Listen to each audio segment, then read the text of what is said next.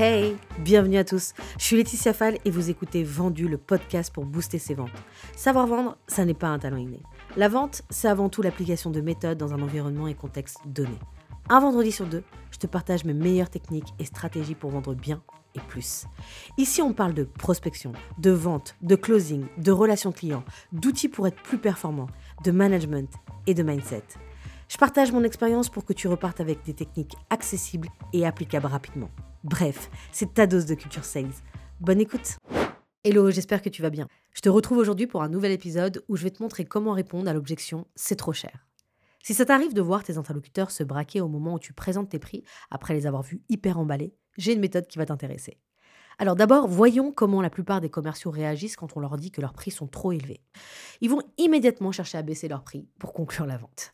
Alors, je ne vais pas me positionner pour dire c'est bien ou c'est pas bien, tout simplement parce que je connais la réalité du terrain et la pression des objectifs qui peut pousser à prendre des raccourcis.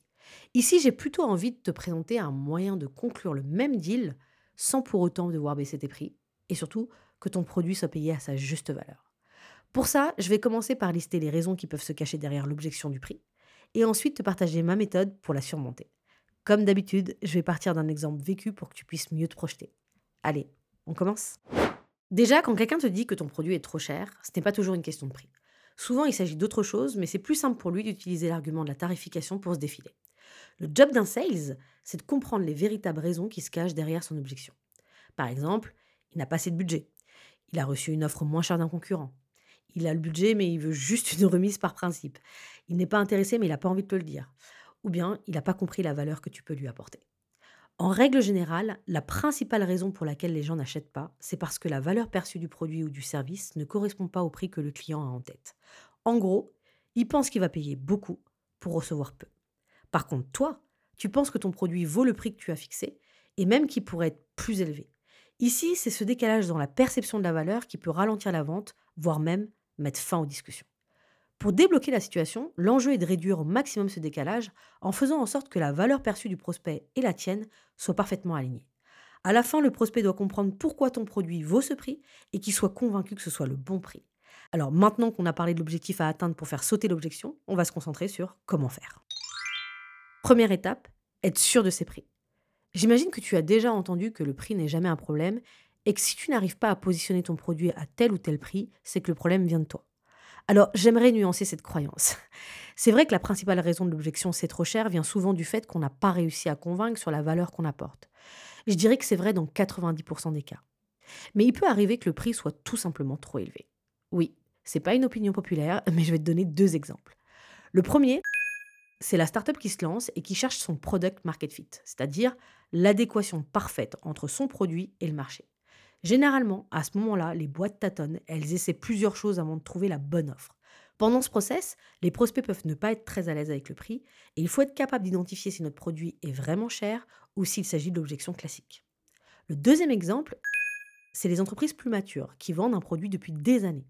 Sauf qu'à un moment, une nouvelle technologie ou un concurrent permet de résoudre le même problème ou d'obtenir le même résultat avec une solution beaucoup moins chère. Du coup, la première étape, c'est de réfléchir au produit ou au service qu'on vend et de se demander si le prix est vraiment trop élevé.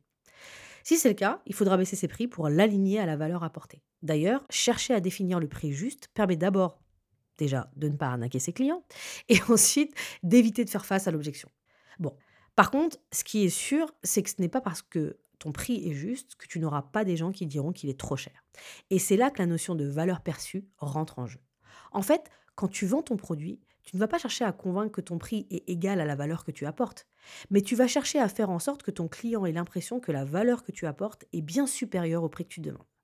Du coup, quand on dit que le problème c'est pas le prix, ça ne veut pas dire qu'on peut vendre n'importe quoi à n'importe quel prix, c'est juste que les meilleurs commerciaux savent faire en sorte que le client ait l'impression qu'il va payer peu et obtenir beaucoup. Et donc, ils ont moins de problèmes quand ils annoncent leur prix. Attention, ça ne veut pas dire qu'ils ne doivent pas gérer l'objection, et c'est ce qu'on va voir dans la deuxième étape.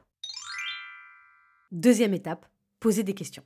Comme je disais, tu peux avoir un prix juste, mais ton prospect peut toujours avoir l'impression que tes prix sont trop chers. Alors comment on gère? Déjà, quand un client dit qu'on est trop cher, la première chose qu'on est tenté de faire, c'est de réagir tout de suite. c'est de se défendre en disant que non, le prix n'est pas si cher que ça comparé à d'autres solutions, etc. etc. C'est le meilleur moyen de tendre encore plus la situation et de finir le rendez-vous avec une discussion qui mènera nulle part et qui peut même empêcher de construire une relation de confiance. En gros, on gagne jamais la partie. Donc au lieu de répondre tout de suite, il faut faire une pause et utiliser cette objection comme une opportunité d'augmenter la valeur perçue de son produit.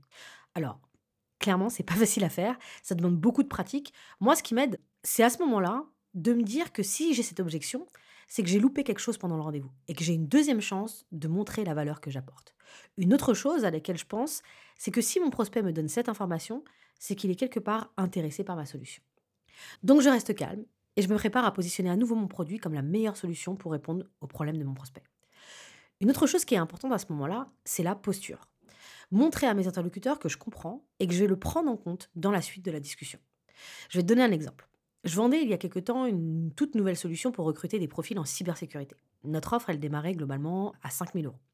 Du coup, ça représente un budget qui n'est pas négligeable pour une équipe de recrutement.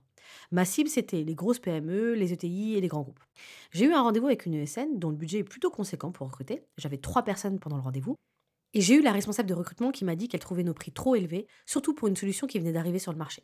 Bon, pour te dire la vérité, j'étais agacée parce que pour moi, l'argument ne faisait pas sens. C'était parce que mon produit est le petit nouveau du marché qui doit coûter moins cher que les solutions concurrentes, surtout si elle apporte de meilleurs résultats. Bref, je suis restée calme, je l'ai remercié pour son feedback et sa transparence, et je lui ai dit un truc du genre. Je comprends que vous pensez que nos tarifs sont élevés, maintenant, juste pour qu'on soit sur la même longueur d'onde, si on met de côté le fait que nous venons lancer notre produit, est-ce qu'il y a une autre raison pour laquelle vous trouvez que nous sommes trop chers? Mon objectif, c'est de poser des questions pour détecter les raisons dont j'ai parlé au début qui se cachent derrière cette objection. Je cherche à connaître la vérité pour mieux répondre. Du coup, je vais creuser avec d'autres questions comme à quel genre de prix vous attendiez-vous pour cette solution? Ou quel serait le bon prix pour qu'on puisse continuer à échanger?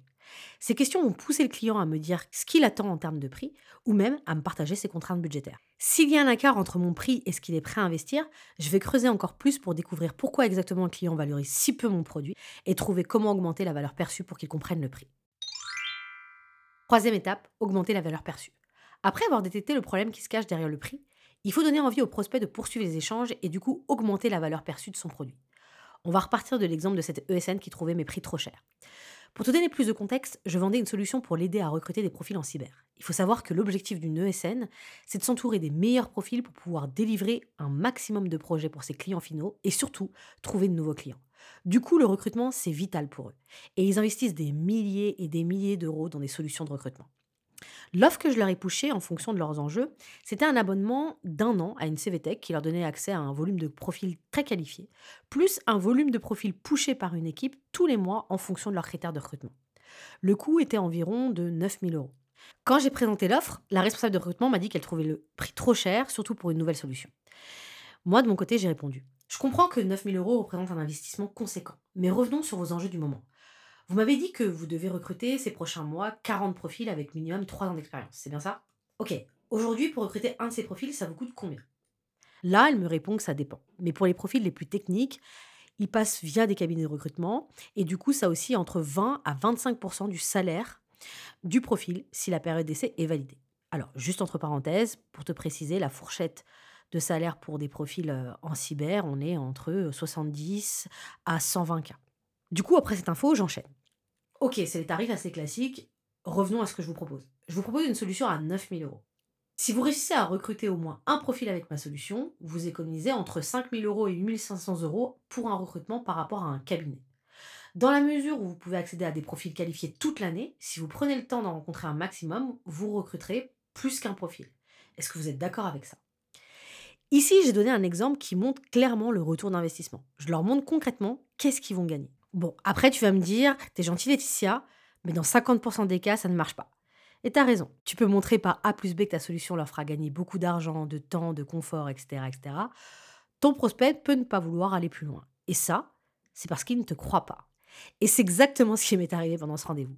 J'ai senti qu'elle n'était toujours pas convaincue qu'elle pouvait recruter au moins un profil sur ma plateforme. Du coup, c'est là que je vais donner des exemples très précis. Si tu me suis depuis le début de ce podcast, tu sais que je prépare avant mes rendez-vous les retours d'expérience clients que je vais présenter en fonction du profil de mon prospect. Alors, j'ai partagé deux exemples de clients que j'ai aidés à recruter en présentant leur objectif de recrutement, la taille de leur équipe, l'offre que j'ai proposée, le nombre de candidats rencontrés et le volume de candidats recrutés et bien sûr les économies générées. L'objectif est de montrer que je peux délivrer la promesse. Avec ce client, je suis même allée encore plus loin parce que j'ai senti toujours qu'ils étaient encore sceptiques. Donc j'ai proposé une mise en relation avec l'un de mes clients pour qu'elle puisse échanger en toute liberté sur ma solution et qu'elle puisse se faire une opinion réelle sur les plus et les moins de ma solution. Un jour après l'échange avec mon client, elle m'a demandé un devis. Bon, là, c'était l'exemple d'un client assez difficile qui a testé un tas de solutions, qui a été pas mal déçu et qui du coup prend ses précautions avant de prendre une décision. Là, mon travail, c'était non seulement d'augmenter la valeur perçue, mais aussi de construire la confiance. Du coup, si on résume sur comment gérer l'objection, c'est trop cher. 1. Tu remercies ton prospect pour sa transparence et tu lui dis que tu comprends. 2. Tu poses les bonnes questions pour comprendre pourquoi ton prospect pense que ton prix est trop cher. 3. Tu recadres la discussion et tu reformules les bénéfices de manière à ce que ton prospect comprenne qu'est-ce qu'il va vraiment gagner, qu'est-ce que cet investissement va changer pour lui. Normalement, à partir de là, ton client pense que ce que tu vends en vaut la peine et il aura envie de continuer à échanger. 4. Pour ceux qui ont besoin de plus, tu présentes deux ou trois retours d'expérience de clients que tu as aidés. Encore une petite chose, avant de te laisser, parfois travailler sur le mode de paiement peut t'aider à gérer l'objection. Les grosses sommes d'argent à débourser font assez peur et déclenchent souvent le c'est trop cher. Si ton business le permet, n'hésite pas à étaler l'investissement, c'est psychologique, mais ça marche. Voilà, aujourd'hui j'ai traité comment gérer l'objection c'est trop cher. Dans la prochaine newsletter, je parlerai de comment éviter cette objection. Moins tu l'auras, plus la vente sera facile. Pour t'abonner à ma newsletter, tu trouveras le lien dans la description du podcast. Deux fois par mois, je te partage mes meilleures stratégies que j'ai testées et validées. Bon, je te laisse et te dis à bientôt. Voilà, c'est tout pour aujourd'hui. Merci beaucoup de m'avoir écouté. Si ça t'a plu, c'est maintenant qu'il faut m'aider. Et je vais te dire comment. Abonne-toi à Vendu sur ton appli de podcast. Si tu es sur Apple Podcast, iTunes ou Spotify, tu peux laisser un avis, 5 étoiles de préférence pour m'aider à bien référencer le podcast et à le faire découvrir à d'autres personnes. Si tu veux me suivre sur les réseaux, c'est sur Instagram que je suis, advendu, V-E-N-D-U.E ou sur la page LinkedIn Vendu, V-E-N-D-U-E. Je te dis à bientôt pour un prochain épisode.